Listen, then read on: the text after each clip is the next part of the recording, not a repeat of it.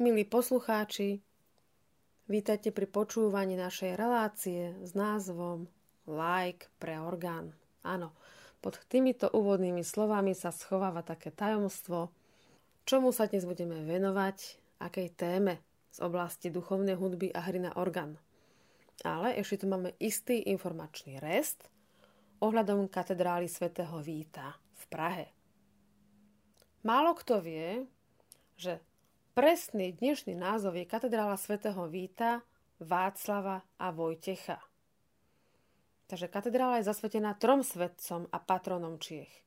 Vítovi, mučeníkovi, ďalej Přemyslovskému knížaťu Václavovi, ktorý na terajšom mieste založil prvú rotundu a Vojtechovi, druhému praskému biskupovi.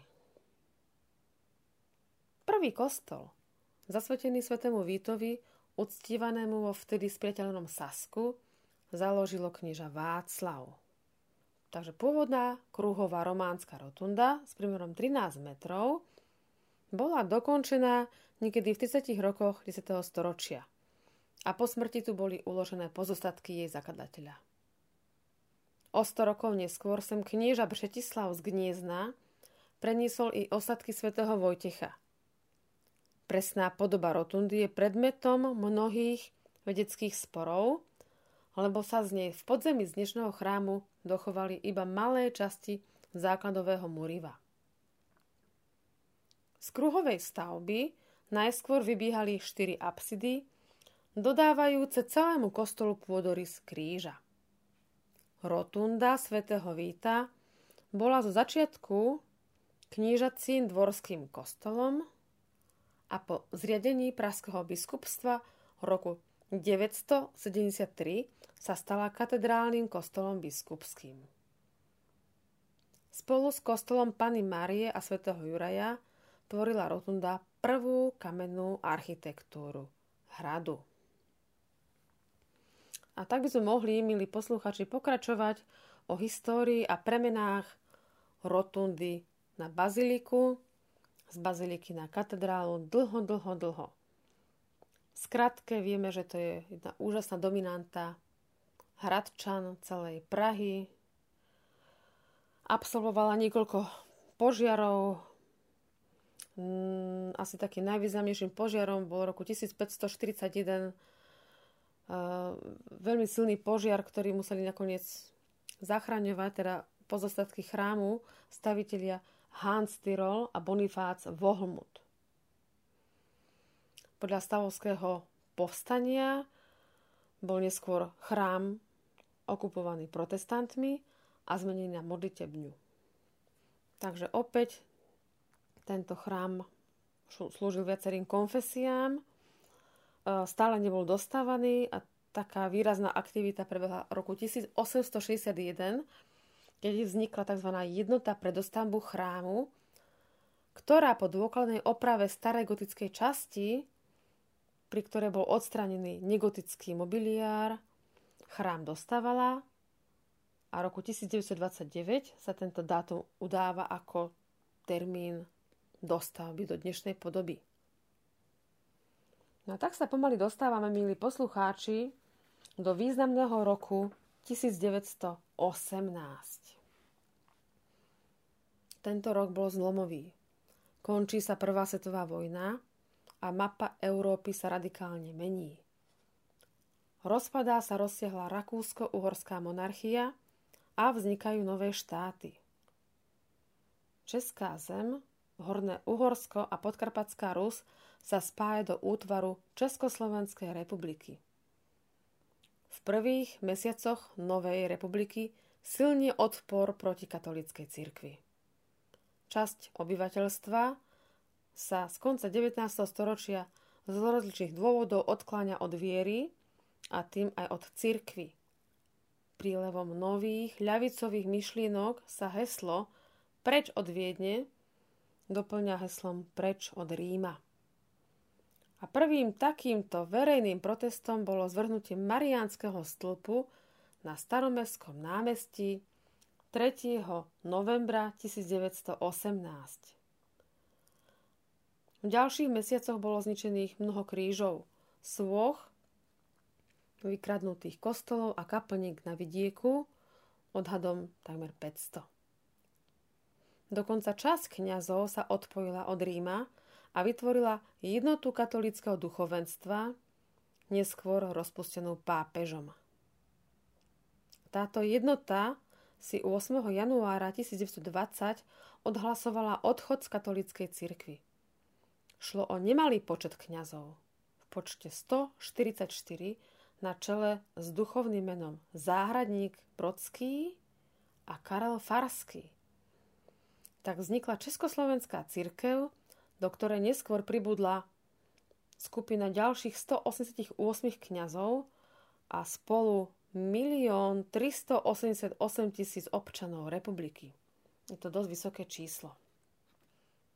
V tejto kritickej dobe bol praský arcibiskup Pavel Huin už dlhšiu dobu mimo diecézu. Už sa nikdy nevrátil. Bol totiž to pôvodom Maďar a neovládal češtinu. A tak 6. novembra 1919 abdikoval. Už za jeho prítomnosti pápež Benedikt XV vymenoval nového administrátora, neskôr arcibiskupa Františka Kordača. Za tejto situácie vstupuje katedrála do nového štátu – má dokončenú novú loď, Bohmutová empora ďalej prepája priestory. Takmer zničené Gartnerové orgány a malý orgán na prízemí chrámu majú zabezpečovať dôstojnú liturgickú hudbu. Tu je otáznik v texte. Kapelníkom bol v tej dobe Karel Douša a organistom Antonín Janda. Po vzniku republiky začala katedrála pociťovať nezáujem verejnosti a málo financií. V októbri 1920 spisovateľ Karel Reis spísal akési povolanie k ľudu českému, výzvu k zbierke na dokončenie katedrály. A táto aktivita bola úspešná. Celá kultúrna verejnosť sa pozvýchala a oživil sa záujem o katedrálu. Prispel i prezident Masaryk. Silnú iniciatívu vtedy vyvinul i svetiaci biskup Antonín Podlaha, meno viac ako symbolické. Práce na katedrále mohli napredovať. A ako za tohto provizória prebiehala liturgická hudba v katedrále? Dnes si to vieme iba ťažko predstaviť a nemáme z tej doby veľa správ. Vieme len, že v rokoch 1924 až 25 bola deliaca stena zbúraná, na Volmutovú emporu postavaný prázdny prospekt Gartnerovho orgánu a v roku 1932 sa začal stavať ďalší orgán pre katedrálu. Dostavba katedrály sa datuje k roku 1929. I keď vybavenie interiéru pokračuje v podstate dodnes. thank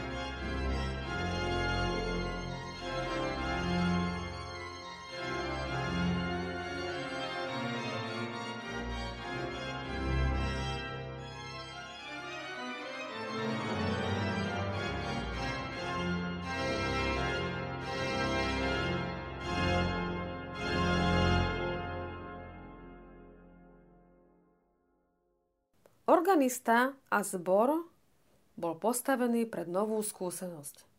Stará katedrála bola akusticky veľmi priaznivá. Nový priestor, 124 metrov dlhý, s chorom na boku, prinášal nové výzvy. Dovolím si citovať Tomáša Slavického a jeho opis.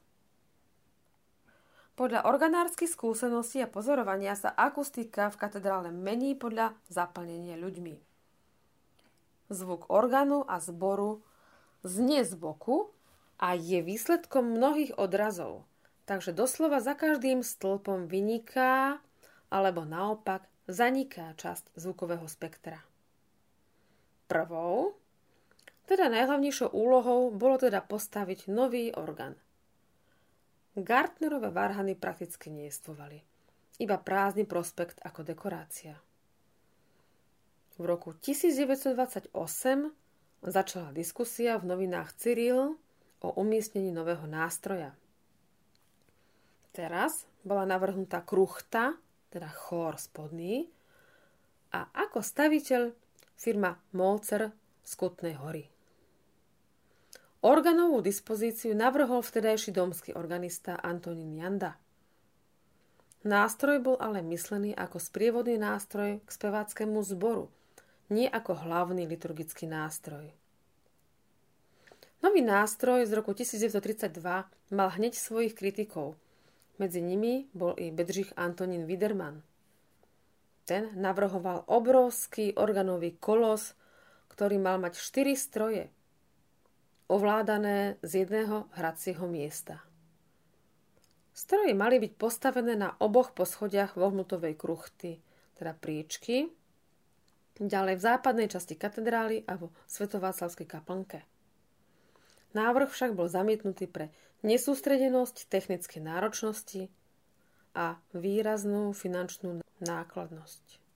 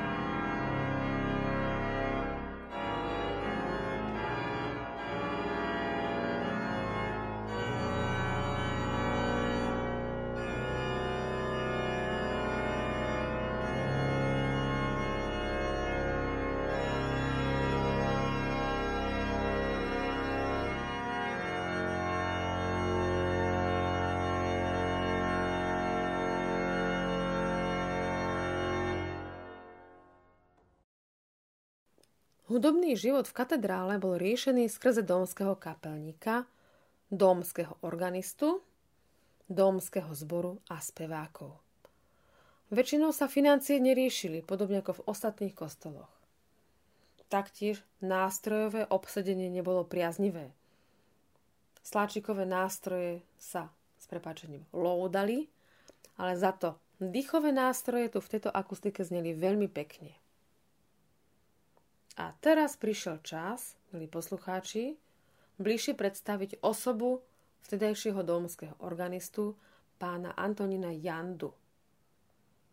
Narodil sa 17.8.1891 a umrel 22. mája 1961. Pražský rodák vyštudoval odbor orgán na Pražskom konzervatóriu a jeho spolužiakom už bol spomínaný Bedřich Antonín Wiedermann.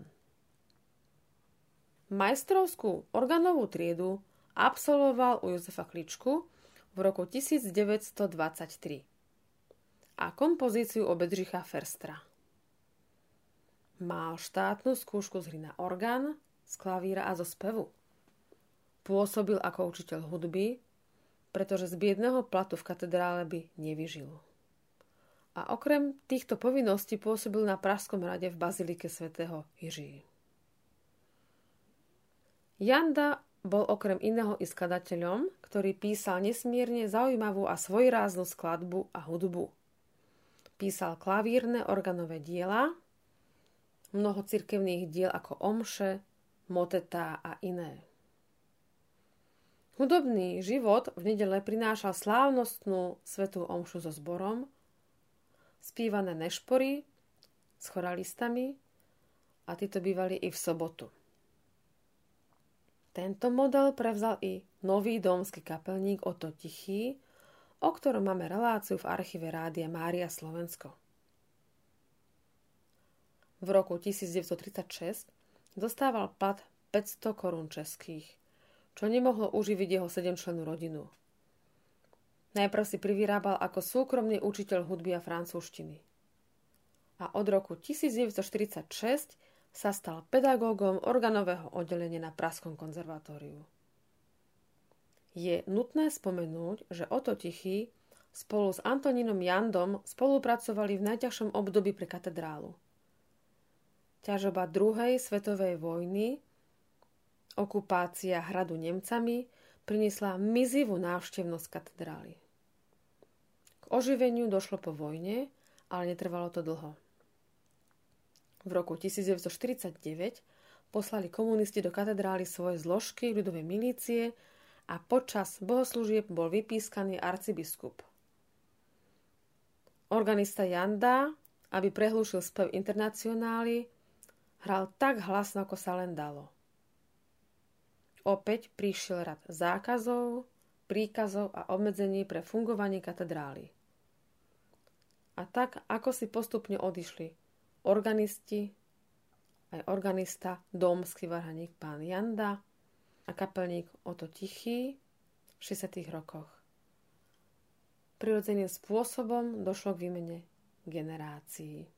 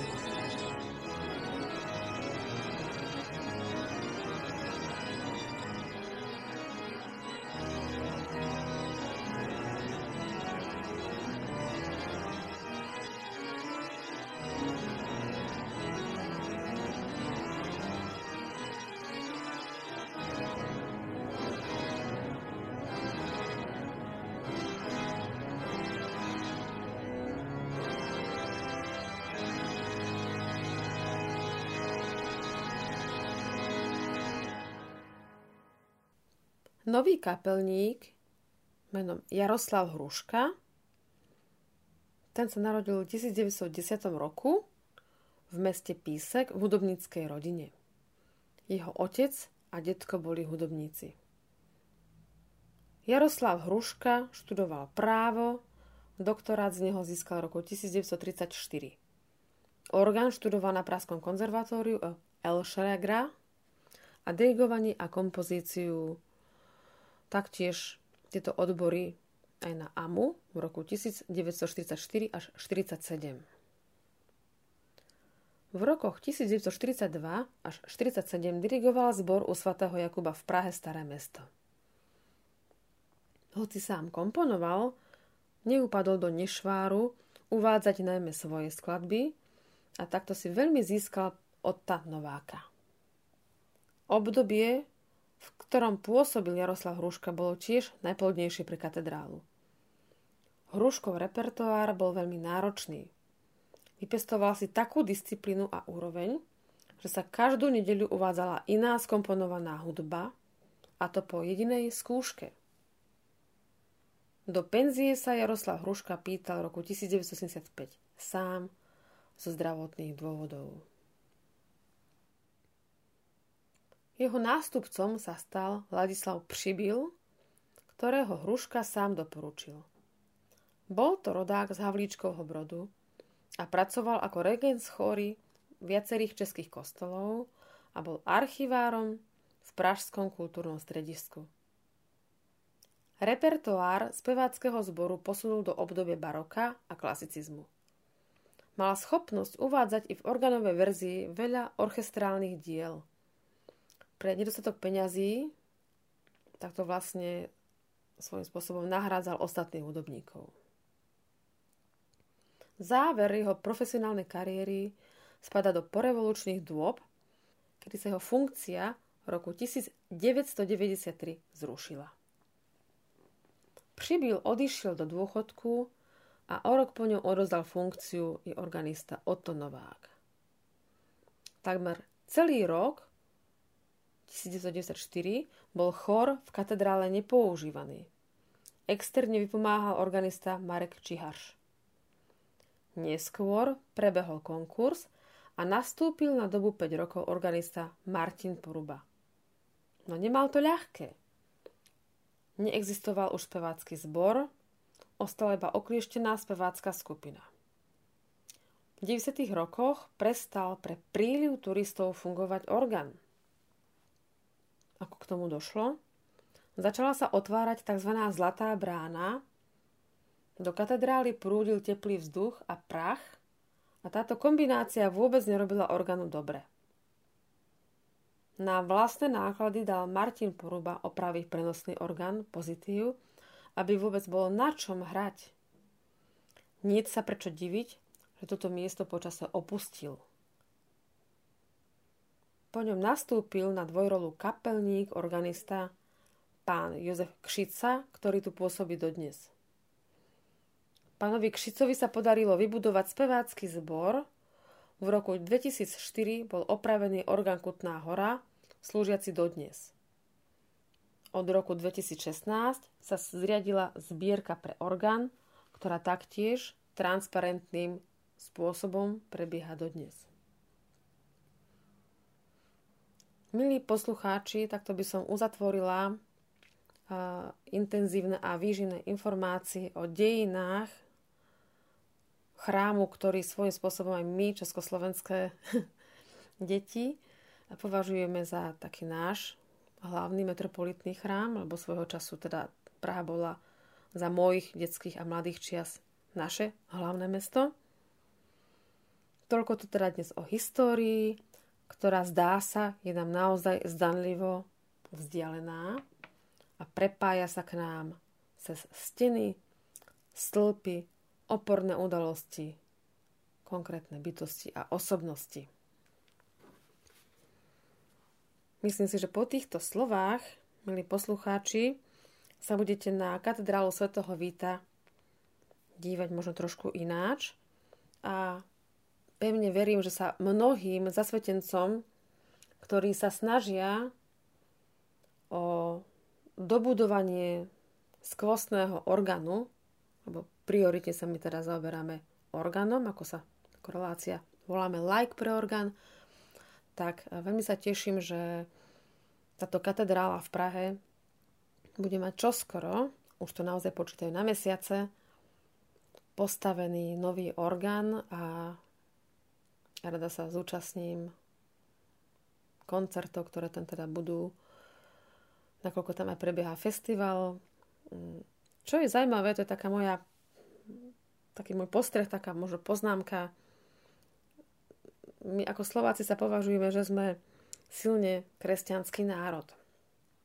Ďaká Bohu je to tak. Česi o sebe hovoria, že sú národ viac ateistický. Respektíve o mnoho menej ľudí sa tam priznáva k viere. Ale keď si takto uvedomíme, že oni mali už prvú kvázi strednú školu, ktorá sa zaoberala výchovou mladých organistov do kostolov, už v roku 1830. Je to obrovský náskok pred slovenským národom, lebo prvá nejaká taká vyššia hudobná škola na Slovensku vznikla až za čias prvej Československej republiky, to znamená takých dobrých 100 rokov po tomto dátume.